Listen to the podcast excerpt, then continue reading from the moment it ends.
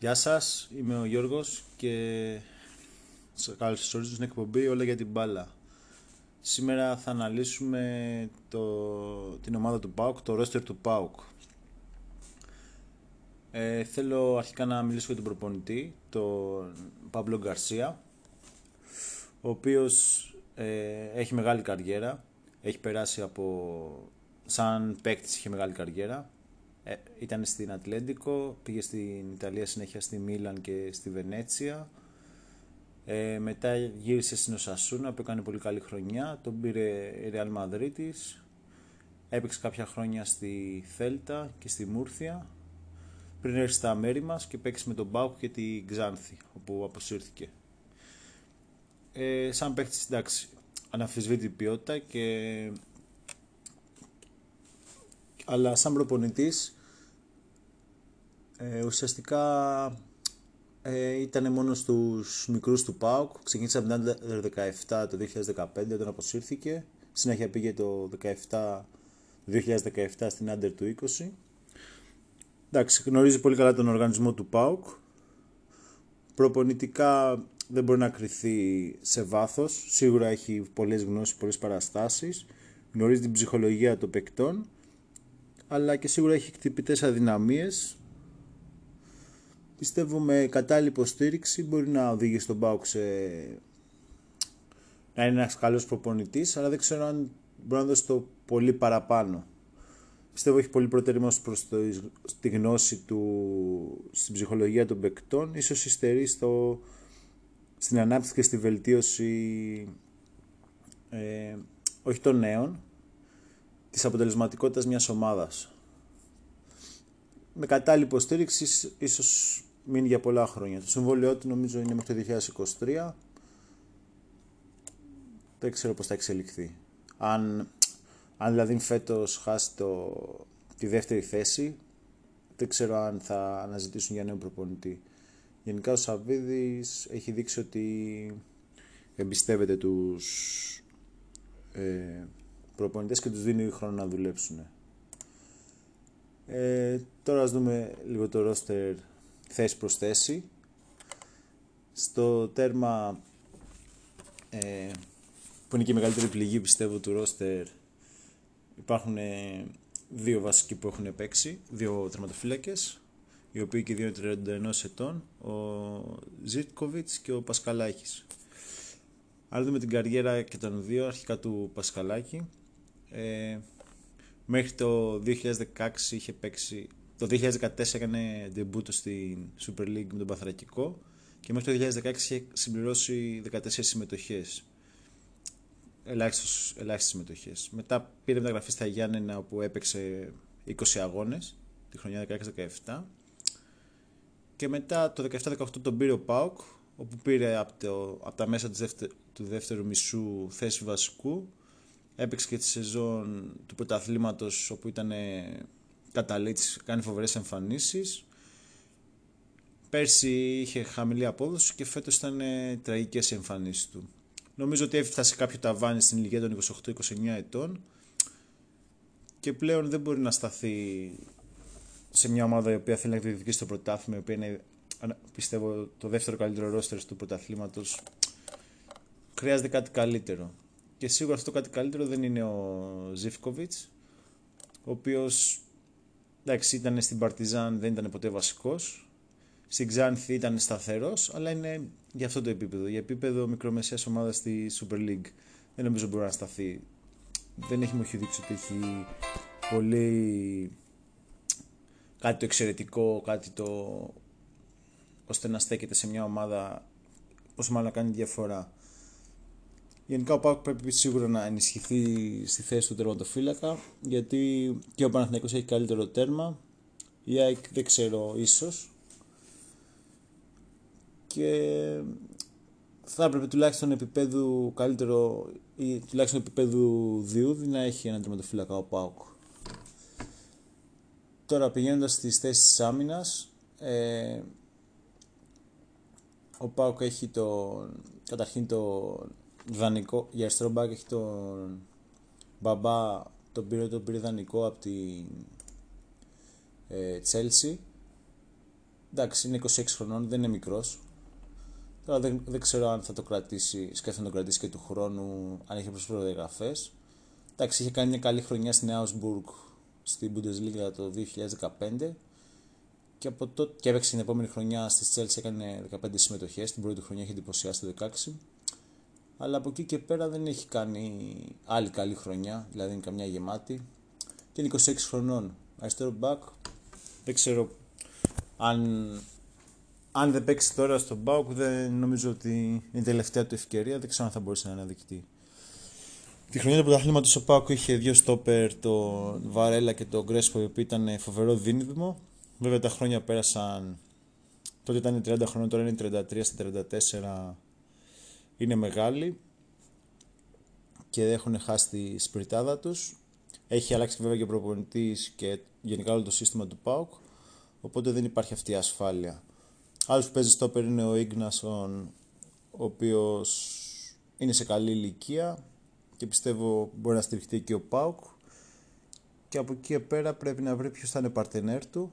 Υπάρχει ο, ο Μιχάη. Υπάρχουν κάποιοι άλλοι μικροί Έλληνες, αλλά δεν ξέρω ποιος πραγματικά θα μπορέσει να στάθει δίπλα του. Ε, Επίσης όσον αφορά τη θέση του δεξιού μπακ, ο Πάκο είχε μάθει με τον... Ε, είχε μάθει με τον Λέο Μάτος, ο οποίος έδινε πάρα πολλά στην ομάδα. Πλέον ο Λέο Μάτος δεν υπάρχει και ο Ροντρίκο εντάξει δεν είναι του ίδιου επίπεδου. Ε, άλλος που παίζει δεξιά καμιά φορά θα παίξει ο Βιερίνια ή ο Λιράτζης. Εντάξει δεν είναι, μικρός είναι, ίσως σου βελτιωθεί. Ο Ροντρίγκο είναι ok, δεν είναι κάτι το εξαιρετικό. Επίσης στα αριστερά υπάρχει ο Περέιρα που και αυτός δεν μας έχει δείξει. Είναι μικρός, νορβηγός, ίσως έχει κάποιο μέλλον. Και δεν ξέρω τι, αν θέλει κάποια ενίσχυση στα άκρα. Ο, ο Γιάννουλης που ήταν το κορυφαίο του ε, αριστερό μπακ ε, πήρε μεταγραφή στην Αγγλία και γενικά δεν ξέρω αν έχει κάποιον από την Ακαδημία, αν δηλαδή ο Λιρατζής ή ο... κάποιος που είναι δανεικός γυρίσει και πάρει θέση και κάλυψε το καιρό του Γιαννούλη, αλλά κάτι χρειάζεται να βελτιωθεί και εκεί ώστε να έχει μεγαλύτερη προσφορά. Τώρα όσον αφορά το, το κέντρο του, εντάξει, ο Καντουρί δεν ξέρω αν θα τον πάρει ο, ο προπονητής ο Λουτσέσκου στη, αν πάει στην Τουρκία και τον πάρει. Πάντως εμένα γενικά δεν μου αρέσει τόσο πολύ σαν κεντρικός. Εντάξει, είναι αργός, ξέρει μπάλα, αλλά είναι αργός. Δεν ξέρω, δεν έχει ταιριάξει τόσο πολύ. Ε, ο Σβάμπ είναι ποιότητα. Εντάξει, βοηθάει σίγουρα, ειδικά στην Ελλάδα. Ο Νινούα δεν τον έχω δει, δεν έχω καλή εικόνα. Ε, ο Ντάγκλας Αγκούστο εντάξει έχει αξία, είναι σε καλή ηλικία, έχει ένα... έχει παίξει γενικά εκτός Ευρώπης, οπότε δεν ξέρω πόσο μπορεί να, να δέσει τον Πάο και αυτά. Θα μας δείξει το, το μέλλον. Τώρα από εκεί και πέρα υπάρχουν θεωρώ ότι δεν υπάρχει. Ο, Τσιγκάρα, ο Τσιγκάρας εντάξει, παίρνει χρόνο, είναι Έλληνας, έχει πολλά τρεξίματα. Πιστεύω ότι θέλει δέσιμο γενικά να βρει κάποιες σταθερές ώστε να παίξουν κάποιοι παίχτες πολύ μαζί και μπορεί να υπάρξει μεγάλη βελτίωση. Σίγουρα ένας παίχτη, δεν ξέρω τώρα με την πιο μπροστά γραμμή, αν υπάρξουν κάποιες σταθερές και παίξουν κάποιοι παίχτε σταθερά μαζί, αν δημιουργήσουν μεγαλύτερη ομοιογένεια μεταξύ τους και καταφέρουν και βρουν βελτιώσουν πολύ την εικόνα. Υπάρχει υλικό, απλά νομίζω ότι θέλει χρόνο και δουλειά. Τώρα στις επιθετικές θέσεις υπάρχει πληθώρα παικτών και είναι δύσκολο κάποιος να ξεχωρίσει. Εντάξει, σίγουρα ε, όλο το μέλλον ανήκει στο Τζόλι, ο οποίος έχει κάνει από πέρσι το ξεπέταγμά του. Είναι 19 χρονών, είναι φοβερό ταλέντο. Πιστεύω ότι θα πουληθεί σε τιμή ρεκόρ. Δεν ξέρω πόσο μπορεί να το κρατήσει ακόμα ο Πάοκ. Πάντως ε, είναι ότι καλύτερο έχει. Τώρα από εκεί και πέρα, και ο Ζήφκοβιτς είναι πάρα πολύ καλός παίχτης. Εντάξει, δεν έκανε την καριέρα που όλοι περιμένανε όταν ήταν 19-20 χρονών, όπου όταν είχε πάει στην Πενφύκα. Αλλά θεωρώ, αν καταφέρει ο Πάκο και τον κρατήσει, ότι μπορεί να προσφέρει πολλά.